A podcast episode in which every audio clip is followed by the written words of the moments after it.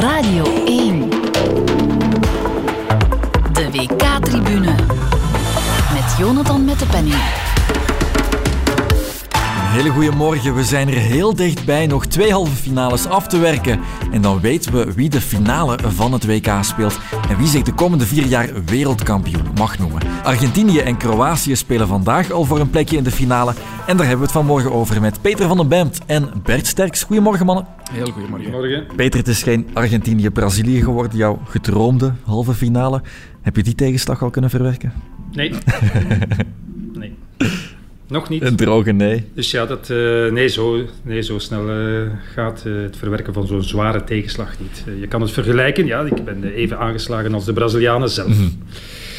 Dus ja, Je bent het komt nooit meer terug misschien. Hè? Dus, Wie weet. Voor de eeuwigheid. Deze gemiste kans om een, eh, in de halve finale van een WK een Zuid-Amerikaanse clash eh, te krijgen. Dat, eh, tenzij de VRT een keer de rechten van de Copa America koopt, dan kan het natuurlijk. En mij daar dan naartoe stuurt. Heb je daar meer inzicht Maar in, anders ja, blijft dit een, eh, blijft dit een, eeuwige, een eeuwige lacune. Ja. Ja, het zou alleszins meer tot de verbeelding gesproken. Ja. Halve finale dan deze, dat is heel zacht uitgedrukt. Uh, ik heb gezien dat je bij de kapper bent gepasseerd, eh, Peter. Maar niet om je haar te laten blonderen zoals de Brazilianen. Eh, wel, eh, eh, je zegt het juist, ik ben er gepasseerd. dus ik ben, niet, ik ben niet binnengegaan, voor alle duidelijkheid. Dat leek mij toch... ik zag te veel tondeuses liggen. En volgens mij hebben de Qatari, of tenminste de mensen die hier in Qatar, in Doha, het haar knippen, geen ervaring met mijn koepen. ik denk dat dat vooral... Ik zou het laten staan, Peter, want het is hier ijskoud als je terugkomt. Ja, wel, van eh, pas ook, komen. dat, Dus- ja, ja, ook dat heb ik gedacht. Ik wil niet meteen al tegen een zware verkoudheid aanlopen. Ik heb ze nu kunnen voorkomen hier, want heel veel collega's zijn toch ziek geworden door ja, de temperatuurverschillen. Want ze, eh, in de bus vinden ze ook dat de airco op 15 moet staan, om een of andere reden. Dus eh, ik heb dat voorlopig kunnen voorkomen en dat eh, wil ik toch zo houden. Het zou dan eh, natuurlijk sneu zijn dat ik eh, meteen ziek word. Dus ik eh, ga mijn muts eh, Allemaal geldige argumenten. Ehm, we gaan het zo meteen hebben over Argentinië-Kroatië. Maar laten we toch nog eens beginnen bij Brazilië. Want Neymar plaatste gisteren op zijn Instagram-account chatgesprekken met Marquinhos, Thiago Silva en Rodrigo. Om dus de geruchten over een slechte teamsfeer na de uitschakeling de kop in te duwen. Ik ben waarschijnlijk intussen toch eh, te cynisch geworden om daar dan niet een of andere promo-stunt achter te, te zoeken. Zo. Ik weet het niet. Misschien ben ik dan verkeerd en is het allemaal oprecht. Want ik denk echt wel dat die, eh, de emoties van de Brazilianen oprecht zijn. Dat geloof ik wel. Ik heb ze van dichtbij mogen beleven in 2014. eh, bij, bij de uitschakeling. Dus dat was echt wel allemaal echt niet gespeeld. Dus dat zou echt wel kunnen. Maar ja, ik hou toch altijd een slag om de arm, eerlijk, eh, eerlijk gezegd. Maar dat het, eh, dat het eh, keihard is aangekomen, dat zeker wel. Vooral omdat als je ziet de manier waarop. Je was toch de betere ploeg, je had het allemaal in handen.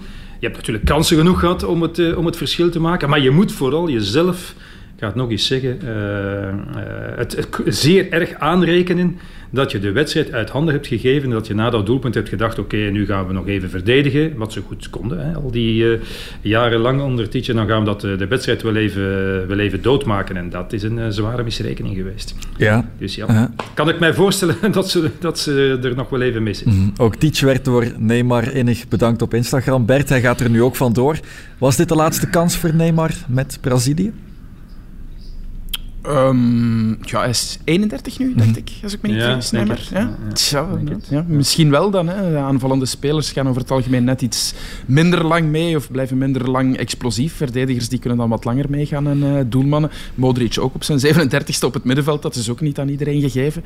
Maar een type speler als Neymar, dat is niet vanzelfsprekend om dat nog een keer over te doen over vier jaar. Tenzij je, zoals bij Messi, het hele elftal in jouw dienst kan laten spelen, dan eh, kan dat misschien wel nog een keer. Maar heel vanzelfsprekend lijkt me dat niet. Hè.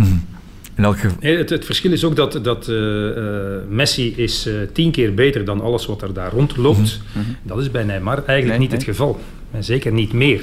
Om dan te zeggen van eh, wat Argentinië inderdaad doet, wij voetballen allemaal en zorgen dat Messi eh, de beste versie van zichzelf kan zijn, dat ga je bij, bij Neymar niet krijgen natuurlijk. En, en de vraag is ook maar, kan Neymar dat eigenlijk opbrengen? Hij heeft dat nu een half jaar kunnen opbrengen, hè, sinds dit seizoen, om zich volledig hier te gooien voor dit eh, WK. Hij had, hij had de, de beste statistieken sinds hij bij Paris Saint-Germain is. Nooit fitter geweest, nooit meer wedstrijden gespeeld eh, in Parijs. Uh, alles met het oog op dit WK, dat, ja, dat, dat, dat, weet je zo. Daarvoor is hij niet, niet ik zou zeggen, gedreven genoeg om dat nog eens vier jaar op te brengen, hm. denk ik dan. En dan nog stak jij er niet altijd met kop en schouders bovenuit. Nee, nee. Dus... Nee, nee, nee, nee, nee, nee, nee, zeker niet. Maar die hele knappe dus, uh, gaan we zeker onthouden.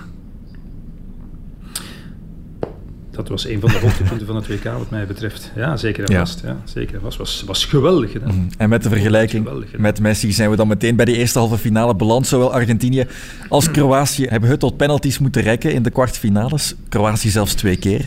Um, hoe snel trap je dan op je adem vanavond?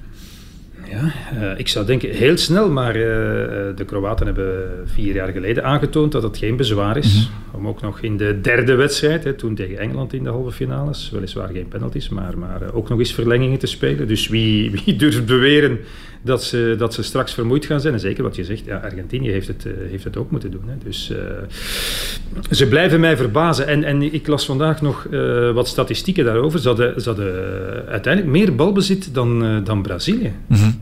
Zeer vreemd. Die, dat is niet de perceptie die ik daarvan had. 51 procent. Mm -hmm.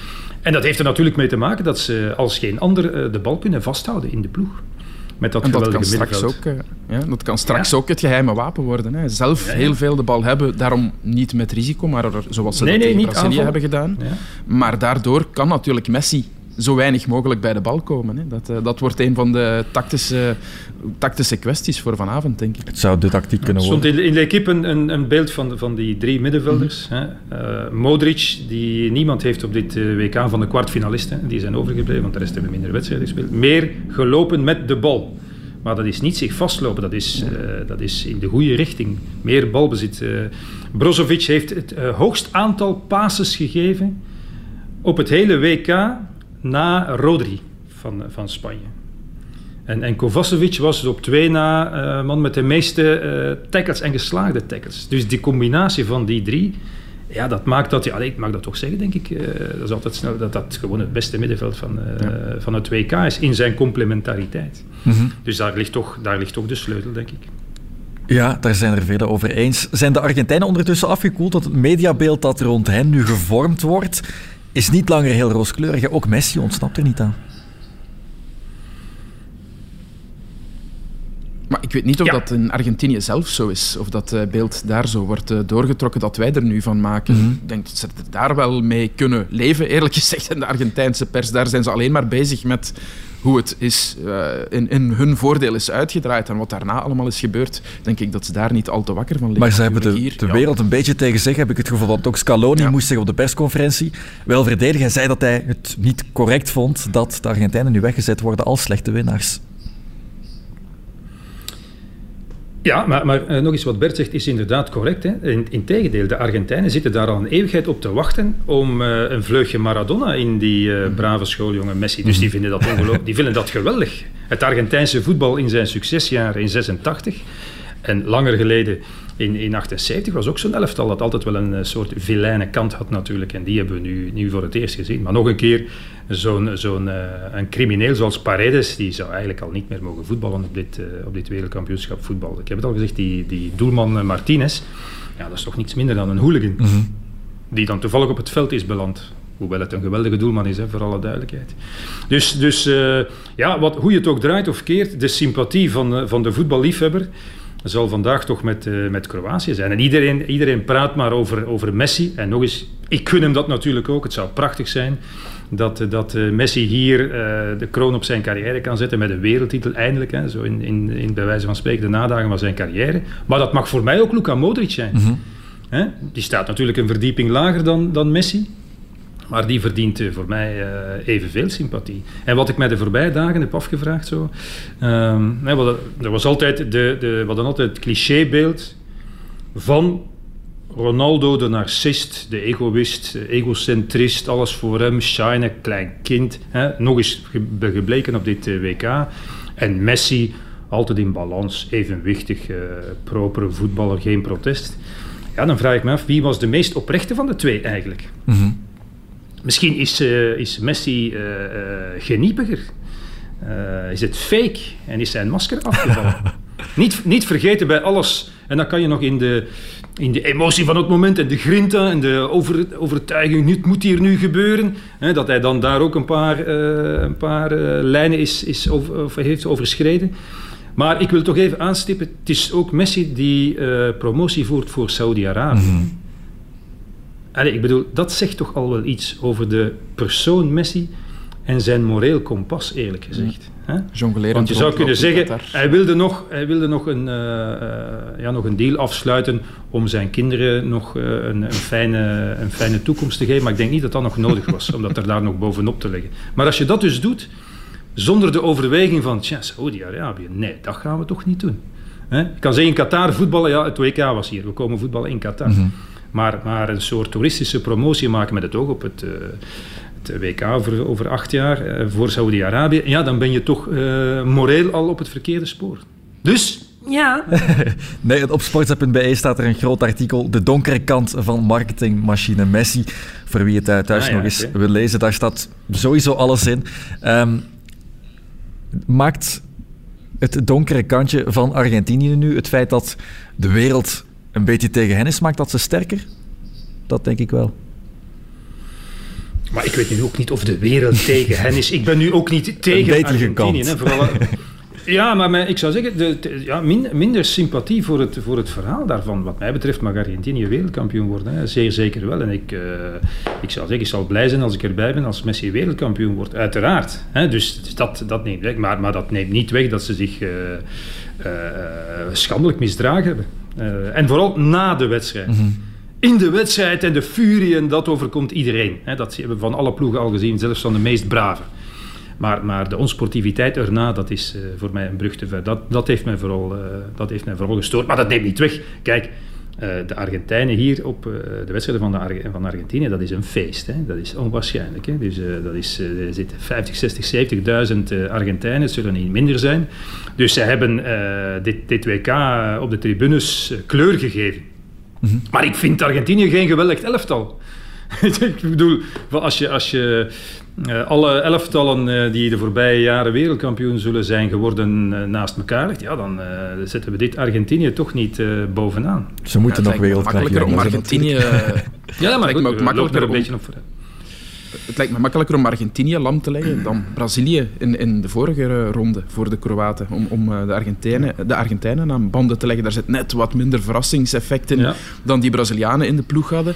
Ze spelen in functie van één man het is nu niet dat de andere aanvallende pionnen zoveel indruk hebben gemaakt ook uh, bij Argentinië. Di Maria, nee. niet veel gezien. Alvarez loopt heel veel, uh, loopt zich te ja. pletter, werkt heel hard. Maar ja, echt een ontgrendeling zit daar ook niet in bij die man. Dus voor de Kroaten lijkt mij dit een makkelijker opdracht op, op papier dan de vorige. Ja. ja alleen, alleen heb je natuurlijk, Bert, je hebt wel Lionel Messi. Ja. Die geeft dan ineens een paas zoals tegen Nederland. En dan is het toch 1-0. En dan heb je niets gedaan. En dan heb je vast, zit je vast bij je controle. En ineens is daar dan, doet hij dan dat. Dus dat, uh, dat kan je altijd krijgen natuurlijk. Mm -hmm. en, maar ja, goed. Het valt niet zo moeilijk te voorspellen dat we een gesloten wedstrijd gaan krijgen natuurlijk. Het zal niet 5-5 zijn, denk ik. En het zal stevig op adrenaline beslist worden, denk ik. Moeten de Kroaten lessen ja. trekken uit hoe Nederland zich heeft opgesteld tegen de Argentijnen? Maar ik denk dat Kroatië van, uh, doet, speelt, speelt zijn wedstrijd ja. eigenlijk quasi, quasi perfect. Ze kunnen, zij moeten vooral zichzelf zijn. Dat heeft nu al twee grote toernooien geweldig gewerkt. Ja, want nog eens herhalen, ik vond, ik vond uh, de finale van Kroatië tegen Frankrijk echt ongelooflijk sterk. En het is door omstandigheden dat, uh, dat ze die finale, finale verloren hebben, vond ik. Ze hebben zoveel meer gedaan dan de Belgen in de halve finale tegen, tegen de Fransen. Dus uh, ja, uh, voor mij is er geen favoriet hoor in deze wedstrijd, eerlijk gezegd. Mm -hmm. uh, je bent geneigd om te zeggen Argentinië, maar dat is dan oké, okay, wegens Messi.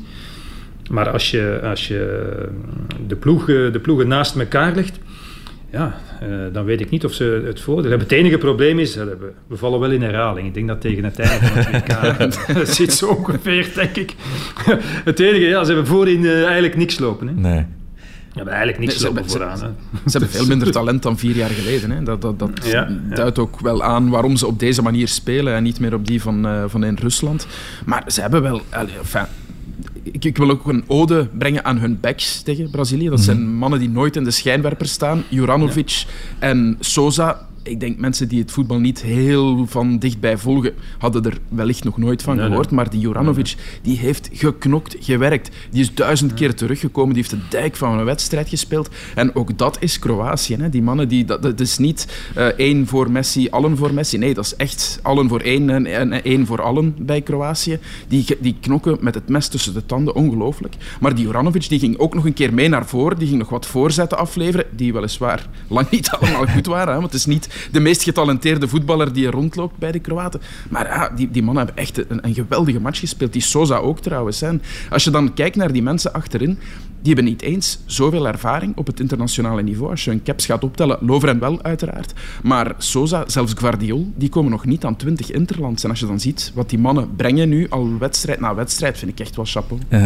Slaven Bilic, ex-bondscoach van de Kroaten, tijdens het WK gastschrijver voor The Athletic, noemt Kroatië een beter team dan Argentinië. Daarmee eens? Uh, dat weet ik. Nee, Argentinië is ook een team. Mhm. Ja. Dus ik denk, ik denk dat ze wat dat betreft elkaar wel waard zijn. Dus dat, dat uh, Argentinië hangt ook uh, formidabel aan elkaar. Dus wow, ik denk dat dat min of meer, uh, min of meer in evenwicht is. Ik denk, mm -hmm. zoals je die ook hebt zien knokken, de Argentijnen. Ja, dat, is ook, dat is ook ploeggeest. Dat hangt ook ongelooflijk aan elkaar. Dat is de, dat is de verdienste van, van Scaloni, hè, die, dat, die dat zorgvuldig heeft, heeft opgebouwd. Eerst zonder Messi, daarna Messi erbij. Dus wow, ik denk dat wat dat betreft het min of meer wel uh, wel in evenwicht is. Maar goed, uh, de Kroaten hebben wel een ongelooflijke mentale kracht. Hè? We, hebben het, we hebben het al een keer gezegd. Ja, dus we vallen in herhaling. die kunnen achterkomen en nog terugkomen. Die weten, het is... oei, we komen 1-0 achter. Niet erg. Mm -hmm. Dat hebben we al tien keer meegemaakt. Dit jaar en vier jaar geleden. Mm -hmm. Terwijl, ja, hè, bij de Marokkanen moeten we dan zien wat er, wat er gebeurt. Maar bij de Kroaten hebben we daar geen probleem mee. Nee. Dus als je de Kroaten uh, niet afmaakt, ja, dan heb je een probleem. dan heb je een probleem. Dan kan er toch... Ja, in de, ja, zo is het. En als de verlenging... Dus je moet je maar eens voorstellen... En ik denk uh, uh, 98,5% kans dat er verlengingen komen straks. Huh? En je bent Argentijn.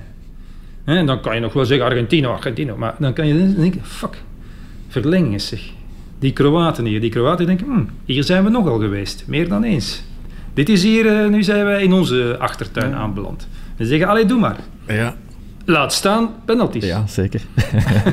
Al twee keer gelukt. Dus ja. Als je dan ziet wie die penalties neemt bij Kroatië opnieuw, dat zijn ja. niet de grootste namen. Nee. Dat zijn ook in de verschillende wedstrijden andere namen, andere invallers die die, die penalties omzetten.